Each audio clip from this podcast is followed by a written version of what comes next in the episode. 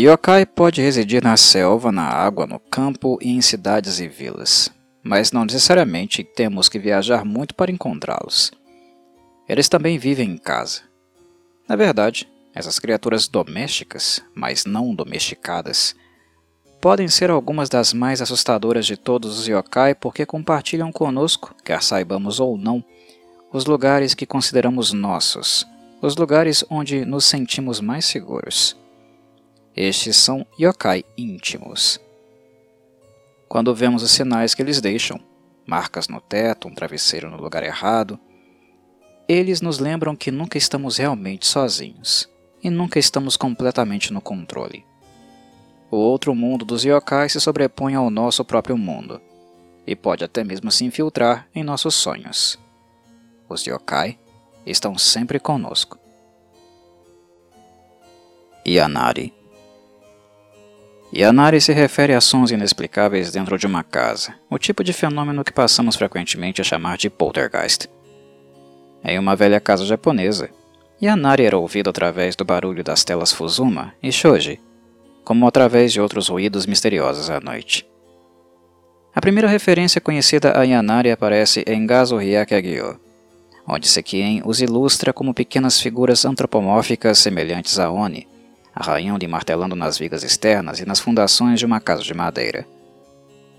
Sekien não fornece nenhuma explicação ou descrição com a imagem vinculada, a não ser a palavra Yanari, literalmente casa sonora como Zianari aparece em seu primeiro códice, contendo principalmente yokais tradicionais bem conhecidos para o qual nenhuma explicação era necessária, é possível que Sekien estivesse simplesmente ilustrando um fenômeno poltergeist comumente conhecido. No entanto, ele pode ter sido a primeira pessoa a realmente afixar uma imagem visual concreta, pequenas figuras de demônio, a este yokai fenomenal efetivamente transformando uma ocorrência aural intangível em um ser vivo corporificado. Kazabak, Casa-Obak ou Karakasa-Obak. Embora não haja narrativas conhecidas ou crenças folclóricas associadas especificamente ao Kazabak, também conhecido como Casa-Obak ou Karakasa-Obak, este monstro guarda-chuva se tornou um marco na iconografia yokai aparecendo em tudo desde jogos do período Edo até filmes contemporâneos de live action e anime. O Kazabaki é geralmente retratado como um guarda-chuva japonês antigo, feito de papel oleado em uma moldura de bambu, com dois braços, um olho, uma língua comprida e, no lugar de uma alça, uma única perna com uma sandália de madeira. O Kazabaki é uma imagem decididamente alegre e adorável, principalmente em versões cinematográficas, nas quais ele salta sobre uma única perna. Um yokai na forma de um guarda-chuva aparece em um rolo de imagem do início do período Edo, Yaki Agiozu, atribuído a Kano Ton, 1625-1694. Em seu Hyaki Tsurezuri Bokuro, de 1784, Toriyama Sekien também inclui um yokai que ele chama de Hone Karakasa, guarda-chuva de osso. Ambas as imagens, no entanto, são bastante diferentes da imagem que se tornaria popular nos anos posteriores. Uma versão particularmente representativa do Kazabak, de um olho, uma perna e uma língua comprida, é encontrada em um jogo de tabuleiro de Sugoruko, ilustrado, uma forma popular de jogo durante grande parte do período Edo feito por Utagawa Yoshikazu. Essa é a imagem que, muito mais tarde, Mizuki Shigeru desenvolveu em seu mangá, e é também o personagem usado, por exemplo, no filme de 2005 Yokai Dai Sensor, A Grande Batalha Yokai. Quaisquer que sejam suas origens, o Kazabaka está claramente associado ao conceito de Tsukumogami, ferramentas e objetos domésticos que se tornam yokai depois de 100 anos. Além disso, a natureza de um olho e uma perna do Kazabak sugere que ele é cognitivamente relacionado a muitos outros yokai, como Hitotsume Kozo, que tem um olho ou uma perna, atributos comuns a divindades e monstros de outras culturas também. Também é importante notar que desde o período Edo, alguns guarda-chuvas eram conhecidos como Janomegasa, guarda-chuvas olho de cobra. Mas não está claro se existe uma relação direta entre eles e o Kazabak Yokai. Presumivelmente, Janomegasa recebeu esse nome por causa de um círculo de cor colocado ao redor da circunferência do dossel próximo ao pico. Quando o guarda-chuva era aberto, o topo parecia um único olho de cobra. Mokumokuren Fim da tarde, você está viajando pela floresta. Você chega a uma velha casa abandonada, abrigo em potencial para a noite. Você está sozinho, mas tem a sensação inabalável de que alguém ou algo está observando você. Um fenômeno tão estranho, a sensação de estar sendo observado, foi traduzido em uma imagem por Toriyama Sekien em seu Konjaku Hyaki Shui, de 1781. O yokai que ele retratou é chamado de Mokumokoren, que pode ser traduzido como Olhos em Todos os Lugares. A foto de Sekien mostra a esquina de uma casa aparentemente abandonada, coberta de ervas daninhas. A tela shoji é irregular e rasgada, mas em cada seção do papel há um par de olhos. Olhando mais de perto, os olhos parecem ter uma expressão interrogativa, quase cômica. A descrição de Sekien também é divertida. Uma casa na qual alguém viveu há muito tempo tem muitos olhos. Deve ser a casa de alguém que jogou Go. A piada aqui é que, no jogo de Go, os quadrados no tabuleiro são chamados de olhos, e o marcador designado para as peças do jogo também é conhecido como olhos. Então, Sekien está simultaneamente criando uma imagem potencialmente assustadora e fazendo um trocadilho, um tanto bobo. O Mokumokurin, portanto, é um bom exemplo da forma como um estranho fenômeno, a sensação de estar sendo observado, se transforma em uma criatura viva, uma casa com olhos, e também é um bom exemplo da jocosidade dos catálogos de Sekien. Não há documentação conhecida anterior à imagem Mokumokuri dele, então os estudiosos suspeitam que ele pode ter simplesmente criado este yokai. Assim como muitas de suas criações, no entanto, esta foi mais tarde redesenhada por Mizuki Shigeru, que adiciona um homem aterrorizado saltando para fora de casa. Ele também forneceu uma história folclórica de fundo sobre um comerciante de madeira de Edo que viaja até a região de Tsugaru, no nordeste do Japão, para comprar um pouco de madeira. Sem nenhum outro lugar para dormir, ele passa a noite em uma casa abandonada. Quando os olhos aparecem ao seu redor, ele não fica nem um pouco assustado. Pelo contrário, ele arrancou os olhos um de cada vez, colocou-os em uma bolsa e os levou de volta para Edo, onde os vendeu a um oftalmologista. Embora o próprio Mizuki não a mencione, esta história foi registrada anteriormente pelo folclorista Yamada Norio, que não usa o termo Mokumokuri, mas intitula a breve narrativa como Olhos do Shoji. Shoji nome. O Mokumokuren parece estranhamente ser uma imagem particularmente relevante para a sociedade de vigilância global de hoje. A noção de olhos embutidos no shoji de uma casa também pode ser vista como uma visualização dos olhos da sociedade. Os olhos de todas as pessoas ao seu redor, observando e avaliando seu comportamento. Na verdade, existe um provérbio japonês, Kabewa Mimiari, Shoji wa Meari, que significa as paredes têm ouvidos e o shoji tem olhos. Em certo sentido, então, a própria comunidade é uma espécie de yokai, sempre de olho em você, mesmo quando você pensa que está sozinho.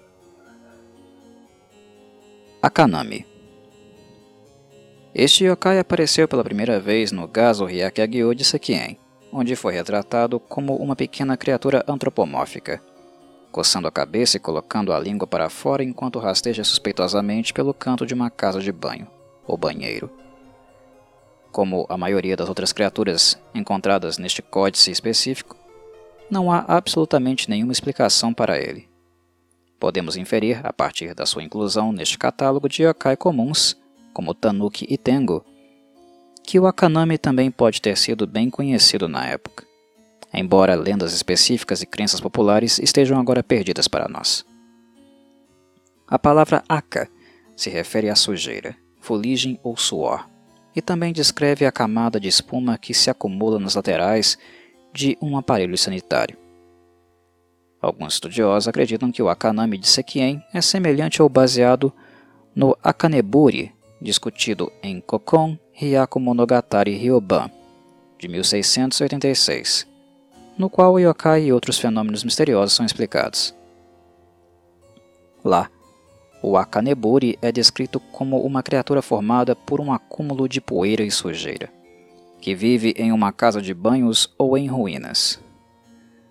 Mizuki Shigeru baseia sua própria ilustração na de Sekien, mas a mostra lambendo uma velha banheira de madeira. Ele também observa que este yokai não é conhecido particularmente por nada além de lamber o aka da banheira. Mas que ter uma criatura como essa entrando em sua casa à noite é certamente assustador, e um bom motivo para manter sua banheira devidamente limpa. Dessa forma, sugere Mizuki, o Akanami pode ser considerado um yokai que nos dá uma lição sobre higiene. Curiosamente, outra palavra pronunciada, Aka, mas escrita com kanji diferente, é derivada do sânscrito Argya, para indicar a água sagrada usada como oferenda a Buda. É tentador imaginar que o Akanami também pode ser um yokai que furtivamente engoliu a água oferecida durante os ritos religiosos Infelizmente, não há evidências de uma conexão aqui, mas esse tipo de jogo de palavras homonímico é exatamente o tipo de coisa pela qual Sekien era famoso. Tenjonami O Tenjonami, literalmente lambedor de teto, é uma criatura alta e ossuda com cabelo cheio de babados e uma língua extraordinariamente longa. A primeira referência documentada a este yokai pode ser encontrada no Hyaki de Surezuri Bokuro, de Toriyama Sekien, publicado em 1764, onde ele foi retratado aparentemente suspenso no ar, lambendo um teto de madeira. O próprio título do catálogo contém a frase Surezuri, e a entrada Tenjonami faz referência apropriada à famosa coleção de ensaios que contém a mesma frase, chamada Surezuri Guza. Ensaios na Ociosidade, 1333, do monge Yoshida Kinko, 1233-1350. Na entrada número 55 deste texto, Kenko escreve que uma sala com um teto alto é fria no inverno e escura à luz da lamparina. A descrição que Sekien inclui ao seu Tenjonami brinca com a seguinte afirmação. Disse que se o teto for alto, o quarto ficará escuro e no inverno estará frio. Mas isso não é por causa da madeira como a casa é feita. Em vez disso, é inteiramente devido às maquinações deste yokai. Só pensar nisso te dará arrepios. Em outras palavras, não é a arquitetura que torna o recinto frio e escuro, mas o Tenjonami. É possível que este yokai já existisse no folclore antes de ser ilustrado por Sekien, mas não há evidências claras disso, e muitos estudiosos acreditam que ele simplesmente o fabricou. Muitos anos depois, um Tejonami apareceu nos catálogos de Mizuki, ilustrado de uma forma notavelmente semelhante. Mas a descrição de Mizuki foi muito diferente. Ele diz: Existe um yokai chamado Tenjonami você pode pensar que ele seria de grande ajuda para limpar cuidadosamente o teto, que normalmente não é limpo. Mas não é este o caso. Seria bom que esse lambedor de teto lambesse o teto, mas quando ele lambe, ele inversamente causa a aderência de manchas sujas. Quando não há ninguém por perto, em uma casa velha, templo ou santuário, ele aparece e lambe com sua língua comprida. Parece que antigamente, ao encontrar manchas no teto, as pessoas pensavam que era obra do Tenjonami. Mizuki continua explicando como ele aprendeu sobre a criatura. Ele diz: Quando eu era criança, havia uma velha na vizinhança que era particularmente conhecedora de yokai. Ocasionalmente, ela costumava ficar em nossa casa e olhava para as manchas no teto e dizia: Olha, o Tenjonami surge à noite e faz aquelas manchas. Se Sekien criou o Tenjonami, sua invenção foi posteriormente incorporada à tradição oral e ao folclore da aldeia para se tornar, séculos depois, uma explicação para as manchas no teto? Eis a pergunta. Ou essa parte foi simplesmente inventada por Mizuki, efetivamente transformando uma criação artística individual em um produto folclórico da imaginação coletiva? Outra pergunta. Na verdade, existem vários outros registros do Tenjonami. Em uma coleção de 1929 de material relacionado ao yokai, por exemplo, o folclorista Fujisawa Mohiriko observou que em casas e corredores antigos, manchas no teto são resultado deste yokai. E o escritor e folclorista Yamada Norio, 1922-2012, conta a lenda de um Tenjonami capturado na casa de um lacaio do clã Tatebayashi que o trouxe para o castelo de Tatebayashi e o colocou para lamber teias de aranha. Infelizmente, no entanto, nem Fujisawa nem Yamada fornecem quaisquer fontes para este material, então as origens permanecem obscuras. Seja qual for o caso, o trabalho de Sekien e Mizuki, bem como de folcloristas e outros escritores, demonstra a relação dinâmica e não linear entre o oral e o letrado, e o visual bem como a interação viva da tradição e da criatividade individual na feitura de monstros. Baku No Japão, o Baku é um yokai geralmente benevolente, dotado do poder de comer pesadelos. O conhecimento da criatura veio da China já em 834, em uma coleção de poesia do poeta Bai Zhui, do período Tang, 772-846. Lá ele é descrito como tendo nariz de elefante, olhos de rinoceronte, cauda de boi e pernas de tigre. O texto prossegue explicando: Se você colocar a pele para fora ao dormir, pode evitar epidemias, e desenhando uma imagem do Baku, pode evitar infortúnios. Pessoas com dores de cabeça crônicas podem proteger suas cabeças usando uma tela com a imagem de um baku quando vão dormir.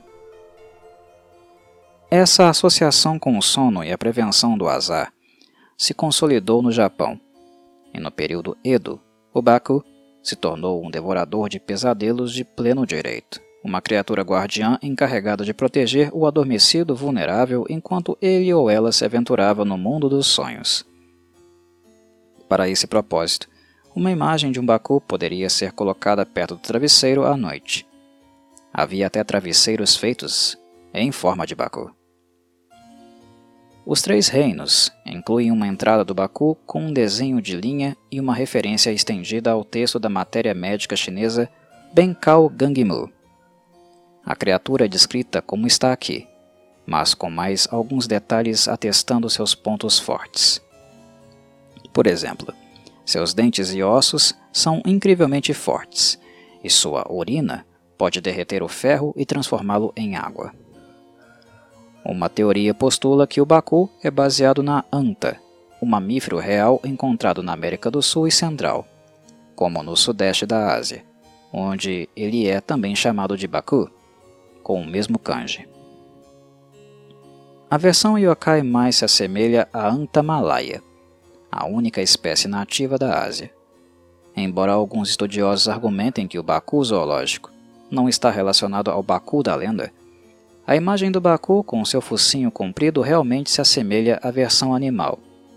Independentemente do Baku zoológico ter influenciado a nomeação do Baku yokai, ou vice-versa, as descrições da criatura exemplificam a maneira pela qual os yokais são frequentemente construídos como híbridos, o baku é geralmente descrito como um composto de animais: tigre, elefante, rinoceronte e boi. É uma quimera, uma colagem zoológica. Essa explicação, por analogia, cauda como de boi, pernas como de um tigre, é uma forma comum de descrever yokai e, por extensão, parte do processo de sua construção. Em certo sentido, então, um yokai como Baku se encaixa em algum lugar entre o real e o imaginário. Todas as suas partes são derivadas de animais reais, mas sua combinação é imaginária. Mas o Baku, em particular, complica ainda mais isso. Para as pessoas que viviam no Japão durante o período Edo ou antes, as próprias partes das quais a criatura foi construída eram tão estranhas quanto sua combinação não natural. Elefantes, rinocerontes e tigres não eram nativos do Japão. O japonês médio daquela época teria visto esses animais apenas em ilustrações de livros, isso se os tivesse visto. Exatamente o mesmo lugar onde também via as imagens relacionadas ao Baku Yokai. Ou seja, um Baku, presumivelmente, não era mais misterioso e também não era menos real do que um rinoceronte, por exemplo. Makura Gaesh Você acorda de manhã e descobre que seu travesseiro foi misteriosamente virado ou movido da cabeça para os pés, ou para algum outro lugar do recinto. Ou talvez você descubra que todo o seu futon foi movido para uma posição diferente depois que você adormeceu. Este é o trabalho manual de um yokai chamado Makura Gaesh. Uma imagem original do Makura Gaesh apareceu sem comentários no catálogo mais antigo de Sekien. Então podemos supor que este yokai era bastante conhecido durante o período de meados do Edo. A foto de Sekien mostra um samurai acordando, com um olhar confuso no rosto, para encontrar seu travesseiro nos pés. Parando fracamente no fundo acima dele está uma pequena criatura demoníaca, semelhante em aparência às imagens tradicionais do deus do trovão Raijin, ou mesmo ao próprio Yanari de Sekien do mesmo catálogo. O yokai presumivelmente era o culpado de ter mudado seu travesseiro de lugar. A figura é desenhada vagamente, como se pudesse ser uma imagem remanescente do sonho do samurai. Murakami Kenji aponta que, apesar da ilustração de Sekien, poucos exemplos concretos deste yokai, datando do período Edo, podem ser encontrados. No entanto, os exemplos são abundantes no folclore local mais recente, onde o Makura Gaeshi é frequentemente descrito como uma figura infantil, e em algumas regiões chamado de Makura Kozo, ouriço do travesseiro. Às vezes, a mudança de travesseiros também é atribuída aos espíritos da casa, como os Ashiki e o Arashi. Murakami também aponta que a posição do travesseiro tem sido um motivo de preocupação, pelo menos desde o final do período Heian. Considerou-se importante mudar a direção de um cadáver de forma que a cabeça e o travesseiro estivessem voltados para o norte. Esta noção de Kitamakura, ou almofada do norte, é comumente conectada ao fato de que o Buda histórico teria morrido deitado com a cabeça para o norte. Então o norte passou a ser a direção associada ao sono de morte. Ainda hoje, um costume comum no Japão dita que você evite dormir com a cabeça para o norte, porque, pelo mecanismo da magia simpática, isso significaria que sua posição de dormir replica a posição da morte, para a qual você então poderia se sentir tentado. Embora o conceito de travesseiro norte raramente seja mencionado em conjunto com Makura Gaeshi, ocasionalmente a relação entre os dois é explícita. Uma história coletada em Koshi, por exemplo, conta a história de alguém que acordou e descobriu que, enquanto dormia, sua posição foi totalmente invertida de modo que sua cabeça e seu travesseiro estivessem para o norte. Em outros casos, o Makura Gaeshi parece estar se divertindo, sem nenhuma intenção ou efeito malicioso. A conexão entre o sono e a morte, e entre a consciência e a perda do eu, que vem com o sono, não é coincidência. Como sugere Miyata Noboro, um travesseiro é uma espécie de dispositivo de limiar através do qual uma pessoa pode cruzar para outro mundo. À medida que a mente começa a sonhar, o espírito e o corpo físico parecem se separar. Antes do período moderno, muitos travesseiros no Japão eram duros e semelhantes a uma caixa, às vezes, incenso era colocado dentro ou embaixo deles com a ideia de que a fragrância embalaria o adormecido em sonhos.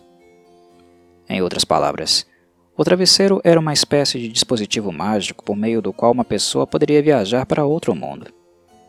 Portanto, os travesseiros deviam ser tratados com respeito e era considerado tabu chutar ou jogar um travesseiro. Nesse contexto, podemos entender por que pode ter sido assustador acordar e descobrir que seu travesseiro foi movido de um lugar para outro ou tombado. A experiência de dormir e sonhar também está ligada à ideia de que o espírito deixa o corpo físico, em que reside a maior parte do tempo. Ao alterar a posição do travesseiro enquanto você dorme, uma cura Gaesh torna possível que seu espírito não consiga retornar ao corpo. Uma ideia semelhante pode ser encontrada na descrição do yokai Hokurokubi. Zashiki Uarashi Zashiki Uarashi são mais comumente associados com a região de Tohoku, no nordeste do Japão, particularmente a prefeitura de Iwate. Traduzido literalmente, o nome significa criança de salão, ou menininho da casa. E, portanto, Zashiki e Uarashi residem dentro da casa. Eles geralmente se parecem com um menino entre 3 e 13 anos de idade, mas também existem exemplos de mulheres Zashiki e Uarashi. Existem vários nomes variantes e regionais para este yokai, como Zashikiboko, Heiyaboko, Kurawarashi e Kometsuki Warashi. Nem todas as casas têm um Zashiki Warashi, mas dizem que, se uma delas for morar nela, a família prosperará. Se ela for embora, no entanto, a sorte das famílias diminuirá. Zashiki Warashi geralmente evita se mostrar diretamente para a família. Ao invés disso, eles praticam travessuras de todos os tipos de maneiras sutis, virando os travesseiros enquanto as pessoas estão dormindo, puxando as cobertas, fazendo barulho por toda a casa. Se o Zashiki Warashi residente aparece de repente, isso pode ser considerado um sinal de sua partida iminente e um presságio de que a casa passará por tempos difíceis. Um Zashiki Warashi da prefeitura de Aomori parecia uma garotinha vestindo um chanchanko vermelho, um kimono sem mangas. Ela trocava os travesseiros dos visitantes e era considerada um espírito protetor, Mamorigami, da família. Em sua famosa coleção de Tono, na província de Iwate, Yanagita Kunio registrou vários contos a Shikiwarashi. Ele conta. A mãe de Kizen Zazaki estava costurando sozinha um dia quando ouviu um som de papel farfalhando na sala ao lado. Aquela sala era apenas para o dono da casa, mas ele estava em Tóquio. Achando isso estranho, ela abriu a porta e olhou para dentro, mas não havia ninguém. Depois de se sentar por um curto período, ela ouviu o som de alguém farejando na sala ao lado. Ela concluiu que devia ser Zashiki Warashi. Há rumores de que um Zashiki Warashi residia há algum tempo nesta casa. Diz que a casa onde este Kami, espírito, mora, se tornará rica e prestigiosa. Em alguns casos, o Zashiki Warashi pode estar relacionado à prática do Mabiki, ou infanticídio, praticado para o controle da população em partes do Japão rural pelo menos até o século XVIII. Um bebê recém-nascido não era necessariamente considerado um ser humano completo.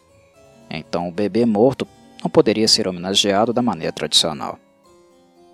Em vez disso, por exemplo, o corpo podia ser enterrado dentro da própria casa, onde passava a ser considerado um espírito protetor.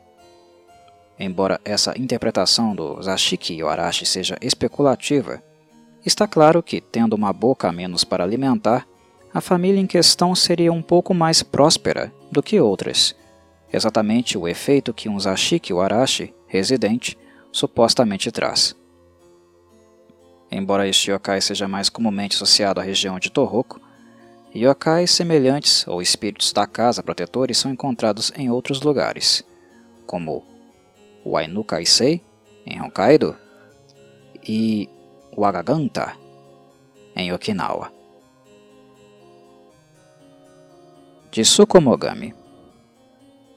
Tsukomogami Tsukomogami é um termo geral que se refere a todos os tipos de utensílios domésticos, instrumentos musicais e outros objetos feitos pelo homem que se tornaram yokai. O Tsukumogami Ki, um conto Otojizoshi do período Muromachi, explica que quando um objeto atinge 100 anos, ele se transforma, obtendo um espírito, Seirei, e enganando os corações das pessoas. Isto é chamado de Tsukumogami. Um conjunto relacionado de rolos de imagens do século 16 pertencentes a um templo na província de Gifu avisa. Existem ferramentas e outros objetos que se transformam em espíritos após um período de 100 anos e muitas vezes enganam as pessoas. Esses espíritos são chamados de Tsukumogami. No final do ano, as famílias descartam móveis e utensílios velhos e os empilham à beira da estrada. Depois, no ano novo, quando é hora de renovar o fogo da lareira e tirar água nova, as roupas, utensílios domésticos e outros objetos se transformam. Eles ficam bravos com a extravagância das famílias ricas. Esses Tsukumogami devem ser tratados com cautela. Os pergaminhos oferecem uma história de salvação budista, seguindo uma tropa de ferramentas descartadas em sua jornada em busca de vingança contra seres humanos. Eventualmente, os objetos transformados são convertidos ao caminho do Buda, e eles finalmente são pacificados. Desde o período Muromachi, se não antes, parece ter havido uma crença de que objetos não tratados com respeito, ou objetos descartados de maneira inadequada, podiam se tornar animados e buscar vingança contra os humanos que os maltrataram. Como acontece com muitas crenças relacionadas a yokai, o número 100 parece ser fundamental para essa transformação. A palavra Tsukumogami em si pode derivar de um jogo de palavras complexo associado ao número. Tsukumogami é lido da mesma forma que Tsukumo-gami, caso em que o kanji para Tsukumo indica o número 99 e gami, kami, denota cabelo. A frase então poderia ser traduzida como cabelo de 99 anos, e se referiria ao cabelo branco de uma mulher idosa e, por extensão, à idade mais geral. O número 99 é, claro, um a menos que 100.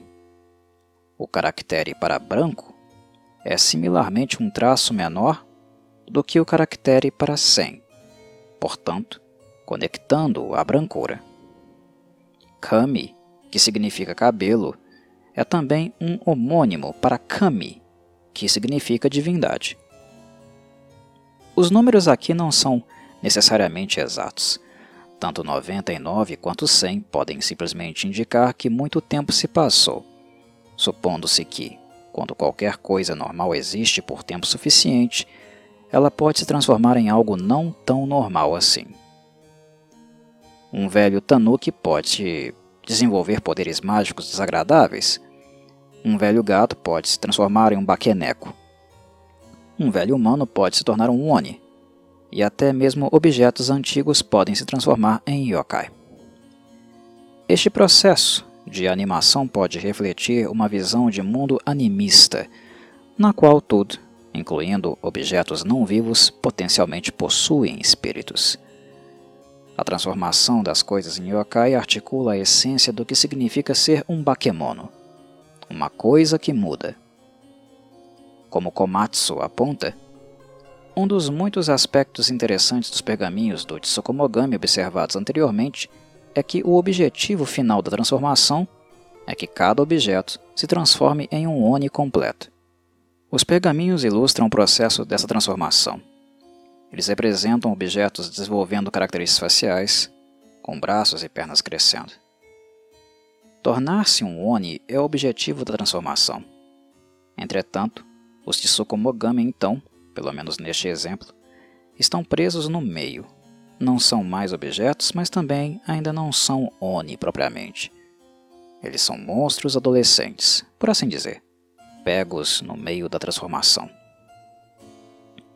O fato de Tsukumo estar associado ao número 99 também aumenta a implicação de que esses objetos quase, mas não totalmente, completaram sua metamorfose. Assim como a natureza animada de todas as coisas sugere uma compreensão animista do mundo, também o potencial de transformação reflete uma perspectiva budista na qual sempre há uma possibilidade. Em teoria de transformação em Buda. No caso do Tsukumogami, se o objeto se torna um kami benevolente ou um yokai maléfico, depende de como os humanos o trataram. Se o respeitam, ou inversamente, o jogam fora como lixo. Ainda hoje, no Japão, os serviços memoriais, kuyo, são realizados para certos objetos, especialmente utensílios domésticos como vassouras, escovas, agulhas, bonecas e óculos que dedicaram suas vidas a ajudar os humanos. Até certo ponto, essa atitude reflete um tipo de sensibilidade ecológica, talvez nascida da necessidade, na qual nada deve ser dado como certo. Também pode refletir uma perspectiva econômica e prática, em que o aumento do consumo de bens foi facilitado pelo manejo ritualístico do descarte de objetos usados e exauridos. No nível da cultura popular, certamente a ideia de objetos inanimados, que se tornam animados, fornece um assunto divertido e cômico, bastante rico para comentários sociais. As primeiras imagens mais famosas do Tsukumogami apareceram no período lúdico Muromachi, presentes no Hyakyagyo Emaki mas a ideia foi reinventada continuamente no período moderno. Uma versão do início do século XX, por exemplo, reflete levianamente uma ansiedade particular da época. Uma procissão de velas, lanternas e tochas Tsukumogami fogem em frenético horror de um novo e assustador poderoso objeto yokai na forma de uma lâmpada elétrica. Sendo assim, é muito fácil imaginar uma versão do início do século XXI cheia de computadores e telefones celulares descartados, com os olhos arregalados e animados, assombrando cada passo nosso.